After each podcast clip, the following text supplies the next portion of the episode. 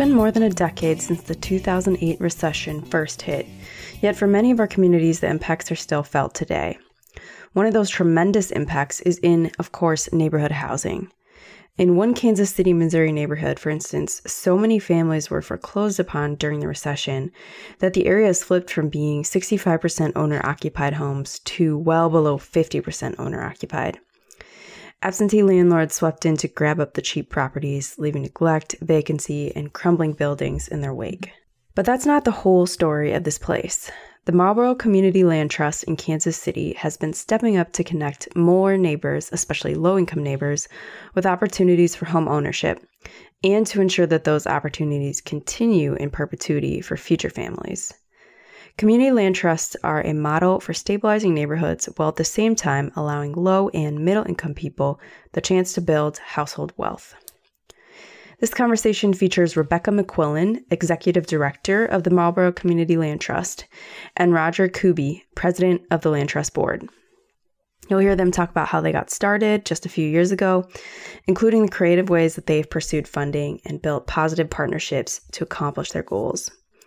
You'll also hear a really thorough description of how a land trust works and why it's been a successful approach in many neighborhoods like theirs. Rebecca and Rodger also get candid about the challenges of this work, especially in the currently hotly competitive housing market. And they tell some moving stories of how the chance to pursue that American dream of homeownership has changed lives in their neighborhood. So here's my conversation with these two wonderful leaders of the Marlborough Community Land Trust.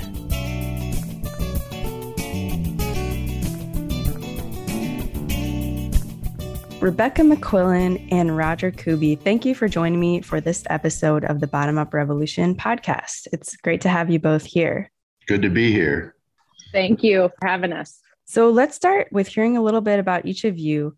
Rebecca, could you start and tell us a little bit about yourself and how you came to be running the Marlborough Community Land Trust? Sure. By training, I am an attorney um, working in the public interest so I became familiar with Marlborough, the neighborhood, working as an attorney at Legal Aid of Western Missouri, um, representing the neighborhood association in and and residents of the neighborhood in various types of cases, like some tenants' rights issues, like estate planning stuff, and also uh, working with abandoned houses. And so that's how I started working with the Marlborough Community Coalition. There was one type of case in particular that the Marlborough Community Coalition really started like pioneering the use of in Kansas City, which is something called the Abandoned Housing Act. And it's it's an act that's in um, it's in a few different states. I don't really know of other uh, people who use it as much as in as in Kansas City, Missouri, but it allows for a home that has been vacant, is a nuisance, and has tax has tax uh, delinquency. There is a statute that allows standing for a nonprofit, in this case, the Marlborough Community Coalition, to file a lawsuit against the owner. And the owner can fix the property, or if the owner does not ultimately comply with the requirements of the statute, then the neighborhood association can get a court administrator's deed to the property. And I represented Marlborough in quite a few of those. And what happened was a lot during the recession, you know, investors from literally all over the world were buying foreclosed mortgages up by the hundreds and thousands and and bought quite a few in Marlborough for as little as $1500 $2000 and so they were just sitting vacant. And so a lot of those a lot of those cases were default judgments or the investor didn't even respond. It was, you know, two thousand dollar investment or you know ten thousand dollars to fight it. Um, two thousand dollars just in delinquent taxes. So it is a great system for divesting absentee owners of titles, and it's a really powerful tool, very powerful. And the Marlborough Community Coalition started really wanting to use that tool, I think, in a more in, in a more meaningful way um, and realizing that the opportunity to gain title to properties um, could be a really great way to better serve the community. Because until that time at Marlborough Community Coalition had been um, partnering with with with rehabbers with people who were renovating the house. And then and then those people were ultimately getting the title. And MCC lost lost a lot of control. And and lost the ability really uh, the heart of the issue was MCC lost the ability to make sure that that house served the community. And it was served as as a wealth building asset for for the rehabber. And no one i think vilifies them for that. Everybody has to feed their family and stuff. But mcc started to say like how can we how can we use these properties for the highest and greatest good of the community and that is keeping people in their houses keeping uh, the community safe keeping these houses l- looking nice and occupied and well maintained and the, the having a better impact on the schools for the people who go who go to the schools because people can stay in their house they can afford it. And so started looking at um, i think one of the founding board members diane hirschberger she attended a conference where somebody talked about a community land trust and so diane was like we need to make a community land trust and so from that the neighborhood applied for funding to do a feasibility study for a community land trust. And then the neighborhood hired an organization that I, at that time, was working with, that I had founded to be the consultants to really research the feasibility of the community land trust, come up with a plan for long term sustainability, um, to come up with funding, to educate bankers, realtors, home buyers, community residents on a community land trust, how it operates, how it can um, serve the community. And and we determined it is feasible. This is totally something that that we can do. And so then mcc decided to instead of putting this the community land trust under its wing to in, incorporate a separate sister organization the marlborough community land trust and then i was kind of appointed the first executive director of the marlborough community land trust because i had fulfilled all of the consulting work um, and background research on the CLT, how it could operate in Marlborough. And so then that's how I got involved and became became running the community land trust. Thanks so much, Rebecca. Yeah, I appreciate that that background. Rodger, can you tell us a little bit about yourself and how you've been involved in this work too? Right. So I was a clergy person for 35 years and I retired um, and ran an organic vegetable farm for a number of years full time. And then I retired from that. And I'm in the building now that my wife and I uh, have renovated in the kind of historical downtown area of this neighborhood. So that's my like third career. And, and, and then I'm also the president of the Marlborough Community Land Trust. And I got interested in this because my wife and I moved here 25, going on 26 years ago. And, and my wife is Diane Hirschberger, who uh, Becca mentioned before.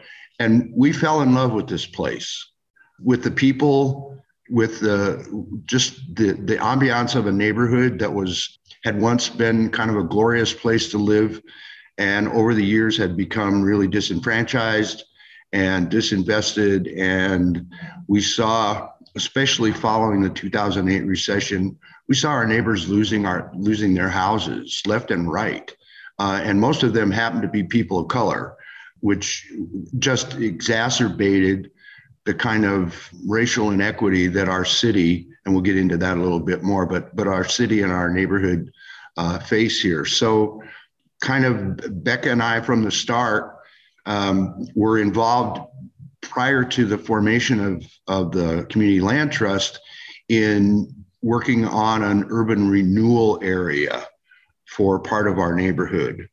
And as we we were, it was kind of a unique thing. We worked with a, a class at the University of Kansas City, Missouri Law School uh, in their entrepreneurial real estate law class, and um, began to see deeper into uh, the kind of situation here on the ground that we we had known. I guess we'd kind of known it in our hearts, but we really began to see all the statistical kinds of things that that had happened. You know, Becca started as a half-time executive director and worked like three times as much as she was getting paid for, um, and has really grown the organization to the point now where we have uh, adequate funding to to really deal with the kinds of issues here that are that are entrenched and need to be faced in ways that can benefit the people who live in our neighborhood. I mean, I think we came into this really concerned about the kind of the social welfare of the people who live here, knowing that housing is one of those determinants of well being that's so important. Um, and was, you know, we saw it. I mean, this neighborhood switched from in, in 2000, before the Great Recession, it was, you know, like 65% home ownership, 35% rental, and it, it, it totally reversed in a period of about three years. So that now we're probably looking at 65 to 70% rentals and the rest being owned by people you know who reside in homes that they own. So um, we wanted to find a, a, methodology that we could help people do that. And the community land trust model allowed us also to help those people to generate wealth um, which is a very important thing. And we'll, we'll, we've got some other things that we're, we'll talk about in a little bit uh, about how we're working on that as well. Wonderful. Thank you so much. Could maybe either of you, maybe Rebecca, could you explain how a community land trust works for, for people listening that um, I think a lot of us have heard of a community land trust, but maybe don't know exactly how it functions? Sure. So when I explain to people the, the community land trust model, oftentimes people and particularly because i work in the legal field think of like a trust like a trust document as an estate planning um, tool and many houses are owned by trusts. It's not that kind of trust. I mean it's it is the word trust as in held for the benefit of the community but there's no formal like trust document. It's just more of a a more generic use of the word not the specific word like a like a, a trust in estates so it's similar to like think of people are oftentimes familiar with conservation trusts um, where the land can only be used for conservation purposes. And so a community land trust is an entity that owns that acquires land and that land will be used for whatever is the um, the ideals of the of the community that incorporated it. So in ours, we are looking at creating affordable housing and, and stabilizing the community through housing. So the community land trust will buys a lot and say it redevelops the house that's on the lot. It sells the house to a qualifying buyer, which we are are we have a depending on who what the who the funder is for the for the work. If it's like HUD, then it's a maximum of 80% of the area median income.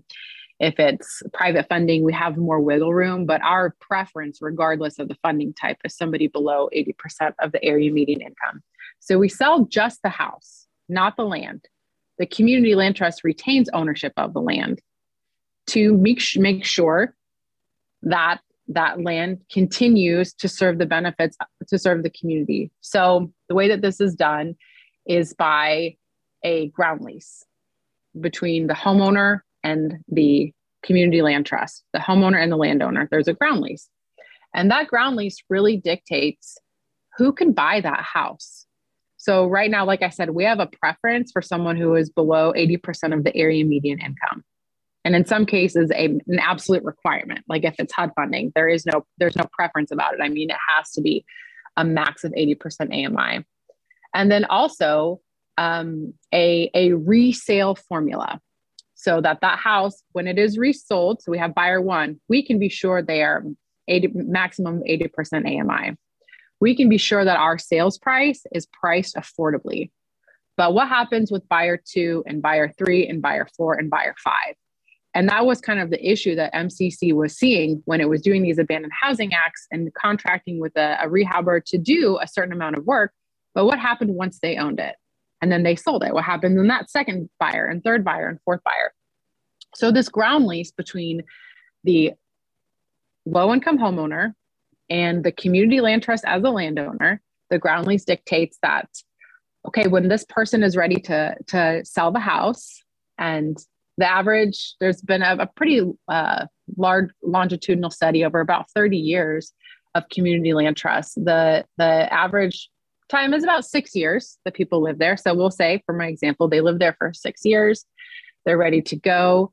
Um, the the ground lease says, okay, you got this house. Um, we'll say it's a two hundred thousand dollar house. You bought it for one hundred fifty thousand dollars. So there's a fifty thousand dollar subsidy there. When you sell the house, if the market value is two twenty five, you don't sell the house at two twenty five because then that whole seventy five thousand dollars $50,000 of which is a subsidy goes straight to a person's pocket and then the house is now 225 and it can't serve somebody who's low income. So when you sell the house there is a formula that um, ensures that the house is sold both below market and in a way that gives the homeowner some equity. They they they receive some of the equity.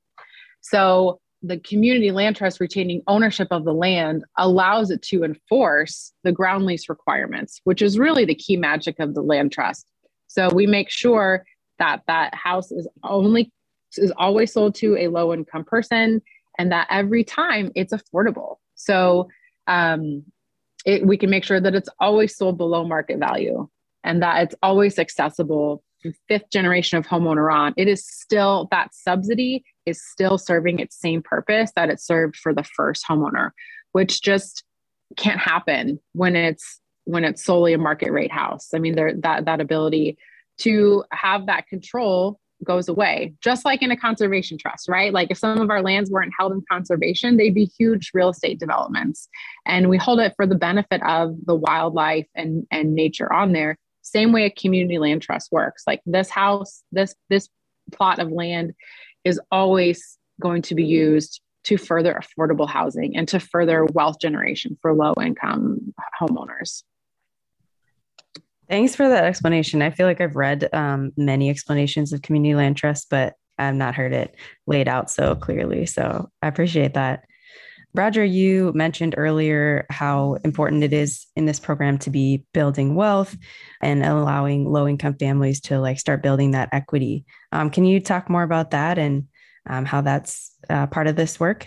Well, yeah. So in the studies that Becca mentioned, on average, homeowners are in a community land trust model are taking about fourteen to fifteen thousand dollars if they've lived in the house like for six years um, of equity that then um, they can use to purchase another home that they'd like to live in. Um, and often they, you know, often those people are staying in the same neighborhoods. We're working really hard to try to do quality development so that people aren't displaced from our neighborhood because uh, over and over again we see what happens is as land prices and housing prices go up the people who've lived here um, are forced out and they have to go someplace else. And and usually the places they go the housing stock is in worse shape than the house that they left. We want to encourage that kind of wealth building. The second thing about that is that the, that the studies have indicated that the foreclosure rates on community land trust homes are very low because around the real estate transaction we build in a community support system so we're, we we offer the kind of training beforehand that first time homeowners have to have in order to understand what they do when something breaks and they're not calling a landlord, but they have to call a plumber themselves. Um, we're building around that the kind of knowledge base that they need to to be able to understand how they make payments uh, on a mortgage and the kind of financial responsibility that, that that entails for them. And so all of that is working together to build a sense of confidence in the in the people who who sometimes have been you know who who have who have felt all their life that they could never pursue the american dream of owning their own home and then all of a sudden here's an opportunity for them to to feel like first class citizens instead of second class citizens. Um, and that's a you know that's such an important part of what we do. So the the the services that we offer in terms of the kind of community development and the kind of uh, support um, we've just because we were able to acquire the funding, we just were able to hire a person who's really going to concentrate on that part of of our projects going forward. Speaking of funding, Rebecca, I wanted to ask how does the funding for this actually work? Number one, for you guys to purchase the land, and then for uh, residents, lower income residents, to purchase the homes. Where where do those funding streams come from? Sure. So we are having to pivot a little bit because um, during the initial planning of the community land trust and my you know consultant role, um, there was a a a focus on acquiring properties through the Abandoned Housing Act. Um, because at that point, even though it was, I think, 2018 and 2019, the market was not what it is right now. And so there was still an opportunity to acquire those. So those are provided, um, those properties are acquired with donated services from the Stinson Law Firm. So they are the pro bono counsel to the Marlborough Community Coalition. And um, and so then that that is how those are acquired is with a lawsuit. And then we were looking at foreclosures and being part of the national community stabilization trust program which gives nonprofits um, an opportunity a window of opportunity to buy a foreclosed fannie mae or freddie mac house um, prior to it going to an investor. Because uh, policymakers did see the the problems that came out of the recession where investors built their wealth, right? They they gained a lot more wealth, but homeowners and uh, lost their wealth. So there, the National Community Stabilization Trust was created to allow um, owner occupants and nonprofits that um, create housing for owner occupants to have a first look to be able to buy those first.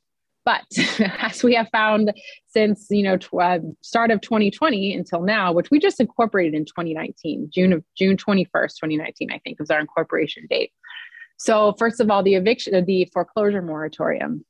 I think it's I think it's a good thing. It's it's great. It's it it it made the um, what we were looking at as a stream of houses to keep people in their houses you know that that went away. So that's i'm not complaining about it. That's just as a fact is those houses were not an option to acquire. And then the market um, houses that had been abandoned for 15 years now people are fighting over because the market turned so quickly. So the ability to acquire abandoned houses um, basically just kind of disappeared overnight. And and and you wouldn't believe some of the um, people cont- people who don't even have an ownership interest are contesting houses um, that they that they want to buy um, from a you know long deceased person. Like they're wanting to do the whole probate for the deceased person to get the house from an heir and and they're contesting the abandoned housing act cases. So those cases have really dried up so we have had to switch our focus on on funding because we were looking at being able to acquire those for you know free to very low cost. So we have instead started focusing on um, we we, ha- we have a, we did acquire one ncst property um, in early 2020 before you know the the full impacts of covid were being felt. Um, and so that one we rehabilitated with a uh, a line of credit from a private bank, Blue Ridge Bank.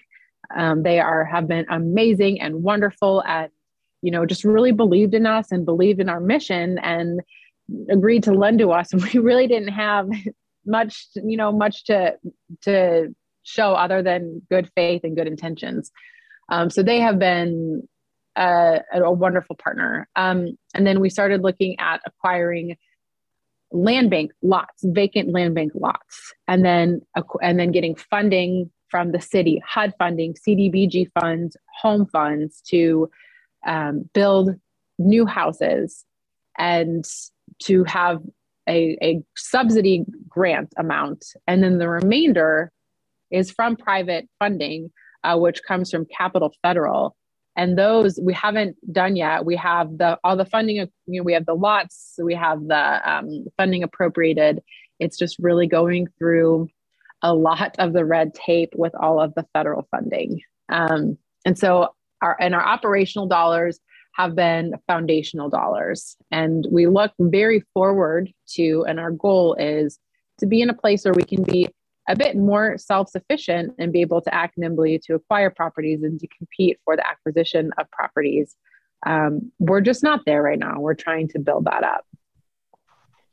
And I yeah. might add, if, if I can add to that, we live in an uh, in an area that um, is facing the prospect of some real gentrification.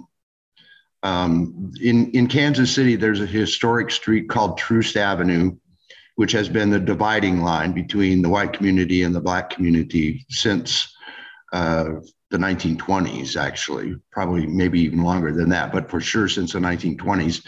And east of Troost, where we live, has been the area that's been redlined, um, where where African American folks particularly have have faced discrimination in the lending processes, in the ability to get insurance, in the way that their houses are appraised once they they own them.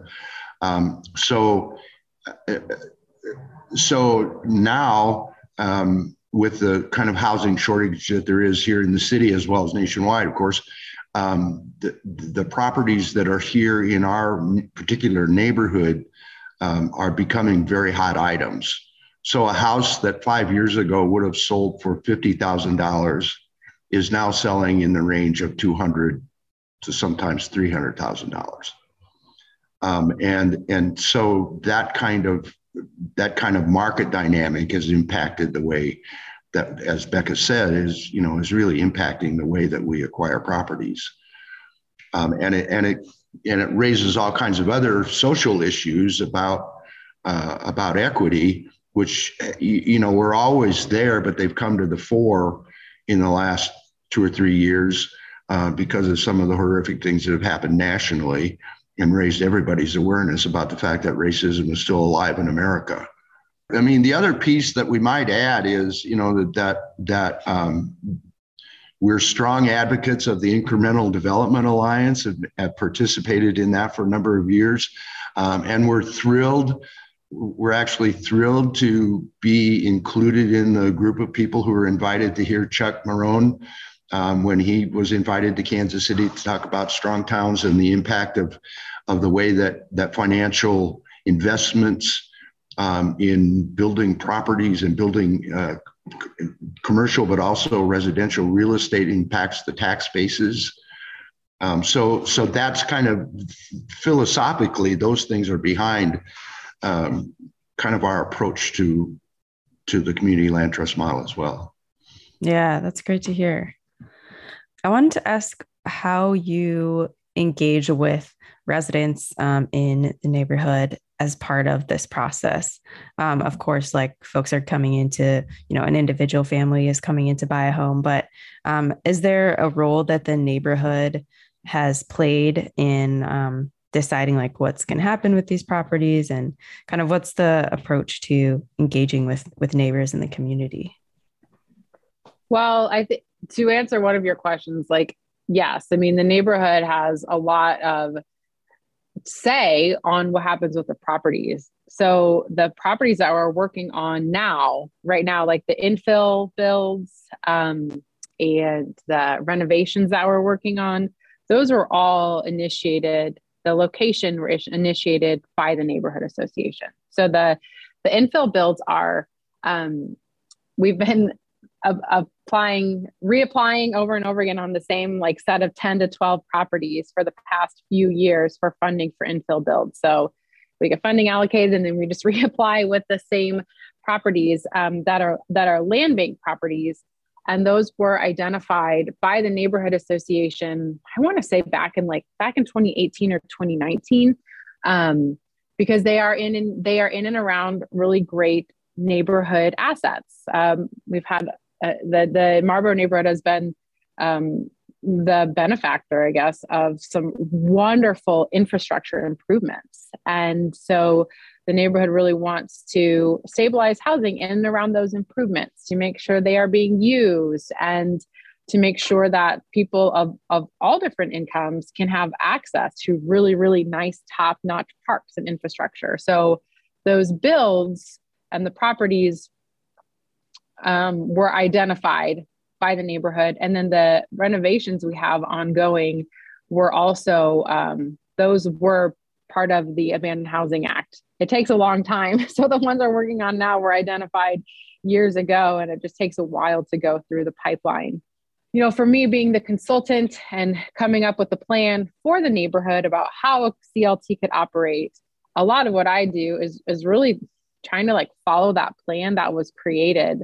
Um, but we definitely see a way, a, a need right now as we grow and looking into the future to make sure that we are really actively engaged with the community.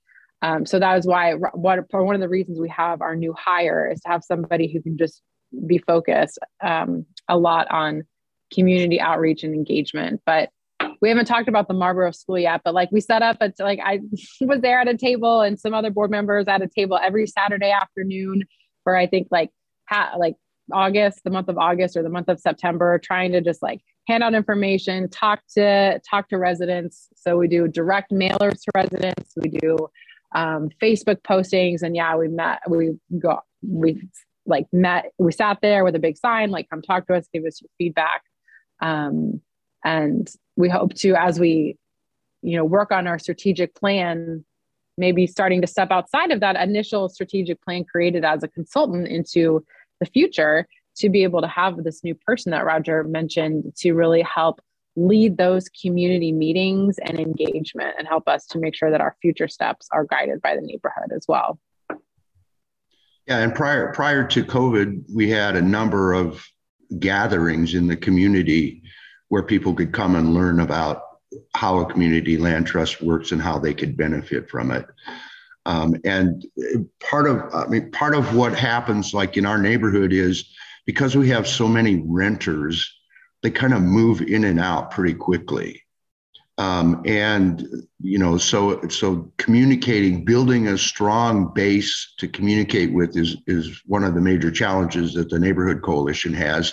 And you know, by it kind of leaks out on uh, on MCLT as well that that we think we have a good solid list of people that we can communicate with and then we find out that many of them have moved or changed their email address or or whatever. So so that's a continual kind of process that we're going through. But you know when we had the initial meetings about this we had i mean there was great excitement in the neighborhood about possibilities that were here. That's a really good point. Yeah we had we had all throughout 2019 i mean we had at least I mean, I would say like I'm gonna say six. Yeah, like twice a quarter, exactly. Yeah. Like once or twice a quarter, and then we, and then in yeah, we had them all scheduled for 2020, and then uh, they've changed, and so we've gone to the more like the direct mail with virtual follow up route, and we're just trying to yeah, we're trying to figure it out. That's not the most effective, so we're so happy we have some funding to try to to hire somebody who can work who can really work in that outreach space and engagement space so that's we're trying to figure that piece out. Yeah, that's great to hear. It seems like you guys are very dedicated to hitting people on a number of uh, different channels. Uh, I know it depends on the person how they're you know going to communicate and listen best. I wanted to ask both of you what results are you most proud of in this work so far? I know it's only been a formal organization for a few years, but what have you all accomplished that you're that you're proud of and excited about? Um, Rodger, maybe we can start with you. Okay, well, I think that the thrill that we all felt when, and I still feel it, when our first house was sold to a 74 year old Vietnam veteran, disabled guy, and his family who never believed that they would ever own a house.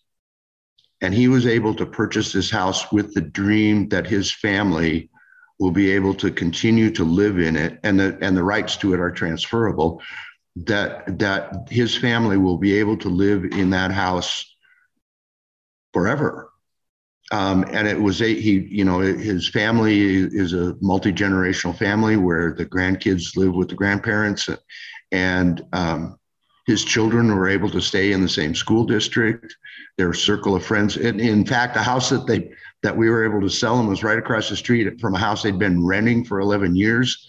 So their their circle of social support stayed right there with them, and the thrill that we had in be able being able to do that was just, I mean, it, it's beyond words. It just is. It's a an amazing story. What's even more amazing about that is that that house had previously belonged to one of the founding members of the Marlborough Community Coalition, who unfortunately had died of a very uh, fast acting cancer. And her husband was not able to take care of it. It fell into disrepair, became a drug house, um, and um, sat empty for years um, and was in the verge, you know, on the verge of like being totally destroyed when we were able to acquire it and and turn it into a beautiful asset for our community and for the family that bought it. That was, I mean, the the thrill of that will last me forever. Yeah, that's amazing. Thanks for sharing that story. Rebecca, what are you most proud of with this work so far? I probably stole her phone. no, you know, it's it's maybe this is just because like of what I like you know what we're going through as an organization and challenges we're facing but like i am really proud of us being able to face challenges and like have some failures and still keep going rebound find a different way out get creative about it and i, I just think it's because we're so committed to this that um, there is no just walking away i mean we, i feel like i feel like you know we hit wall after wall after wall and it's like regrouping and keeping going. And I'm just really proud. I mean, our, our board of directors is is so supportive. Um, they're amazing. They commit so much time. Rodger, as a president, I mean, he is like, I mean, he's like truly become like one of my very best friends, not just like in this space, but like in my life. I mean, just like the the support. And so I, I'm not like proud of our failures because it's not fun to fail, but I am really proud that we've we've stuck together and we've like get to the next thing and get to the next thing. And and it's been like it's been really hard. There i mean there have been some really very challenging times we've experienced. And i just think that like we care everybody cares so much that we are we just just keep going through it. So i'm i am grateful for those. And and in a way what we're doing is trying to model resiliency for our community. Um, and, you know, um, I mean, I can't even tell you how many times Beck and I have been on a telephone call when we're both in tears because we had this grand plan and it didn't work. right. but, we're learning from our failures. Um, and we're learning, we're, I mean, there's a lot of politics in housing. And we're learning how to negotiate all the political and bureaucratic kinds of blocks that are there and how to find the allies that we really need in order to make this work. I, that's I'm uh, and Becca's done. I mean, Be- Becca's done the yeoman's work on that. She's she's she's above and beyond the call of duty on a lot of those things. So I'm just a retired guy who has a lot of time, so I can do a lot of things. But but she seems like you guys are a great team. To close us out here, I want to ask, what advice would you give to someone who's listening? That might be curious about starting a land trust in their town. I know it's it's obviously a huge endeavor, but what would you suggest for someone that that is interested in this and might want to try to get started? Um, maybe Rebecca, we can start with you.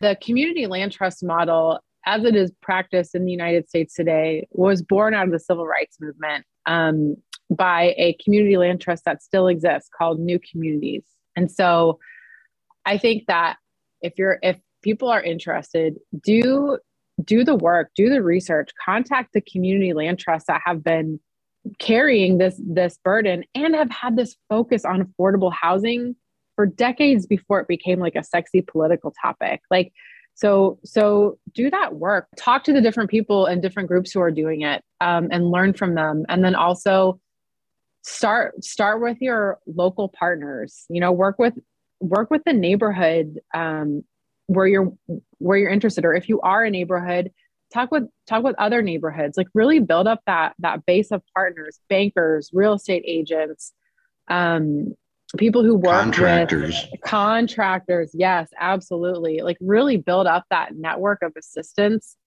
um and and don't yeah you don't need to it's been created, it's been tested, it's a proven method, you know. So so make it easy on yourself and just you know humbly ask for assistance from the people who have gone before you um, and partner with the people who can provide what you can and give back to them what you can you know? So i think that's look looking to what's already happening and trying to find a way to fit in there because there is often there are often finite funding dollars and finite um, foundation dollars. And so if there's a way to work together so that everybody can win. I mean that's my that's my first piece of advice. Like don't just start. Like do talk to people who are already successful in it. Talk to people who are already active in that space in your city or community and see how how you can work together. Thank you. Um, rodger what advice would you give to someone that's curious about uh, starting a community land trust find the money. Follow the money. Um, there are good-hearted socially conscious people all around us who want to do good things and don't know how to do it. Um, and this is a way for them to get involved in in saving communities, literally changing the, the trajectory of whole neighborhoods in urban America, uh, of, of finding ways that that people can can have their dignity improved and can follow the American dream and can feel the kind of confidence and pride of home ownership. Um, but but it takes money. What we've learned is to be real realistic about the money, um, and that in fact for us the uh, a lot of what we thought was going to be kind of publicly funded, we're now looking at at ways of privately funding things because it's so much quicker.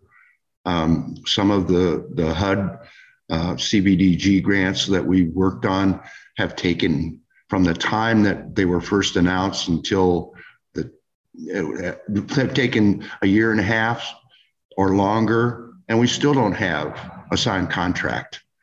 Um, and that you know you lose your momentum you lose we've lost properties because of that um, so make sure that that in the beginning you have a sense that this is going to be a long process, it's going to be expensive, and you have partners that are going to be there to, to work with you. The way that we found Blue Ridge Bank and Capitol Federal Banks, um, I mean, they've, they've really made this possible for us. Yeah. Well, thank you both, um, Rebecca McQuillen and Rodger Kube, for for being on the show and sharing your stories and insight with us today. Really appreciate the chance to talk with you. Thank you. Yeah, thank you. And thank you, Strong Towns. Take care. Bye, Rachel. Bye bye. As you could probably tell, I really enjoyed that conversation with Rebecca and Rodger, and was particularly floored to hear how Strong Towns has has influenced them and um, how they're just so invested in their work. Super inspiring. I hope you were inspired as well. On that note, if you want to support people like Rebecca and Rodger who are out there doing that work to make their community stronger, connect people to housing opportunities, make their neighborhoods better places to be, become a Strong Towns member. This work that we're doing inspires others and helps them in their own neighborhoods all over the country. Head to strongtowns.org slash membership to join today. And thank you so much if you're already a member. Your support is making such a difference. This is my final reminder to you all if you're listening to this podcast shortly after it comes out. February 20th, 2022 is the deadline to apply for the Strongest Town contest. Really highly encourage you to nominate your community. The prize is a visit from Chuck Marohn, who's going to do a talk in your community, and of course, eternal glory and honor. Um, in the past, we've even done like a special week on our site profiling the good things that are happening in the winning town. So, this is a huge opportunity. Really encourage you to nominate your town. The nomination form probably takes like half an hour to fill out. And also, it's great to bring in some fellow neighbors and friends in your community to help you be part of this contest together and fill out that nomination form together. So, those are due February 20th at 11 p.m. Central. Get your application in. My last note here is that you you might have noticed we have sort of a recurring theme of Kansas City awesome people on this show. And that is mostly thanks to Abby Kinney, who I've mentioned before. She hosts our Upzoned podcast at Strong Towns. And I just want to give a, a special thank you to her for connecting me with Rebecca and Rodger. She connected me with Greg Lombardi, who we heard from a few episodes back, also doing good housing work in his city. So, yeah, make sure to check out Upzoned if you want to hear more from Abby. She's awesome. And thanks, Abby, for all these great tips. All right, everybody, have a good week. We'll see you back for the next episode.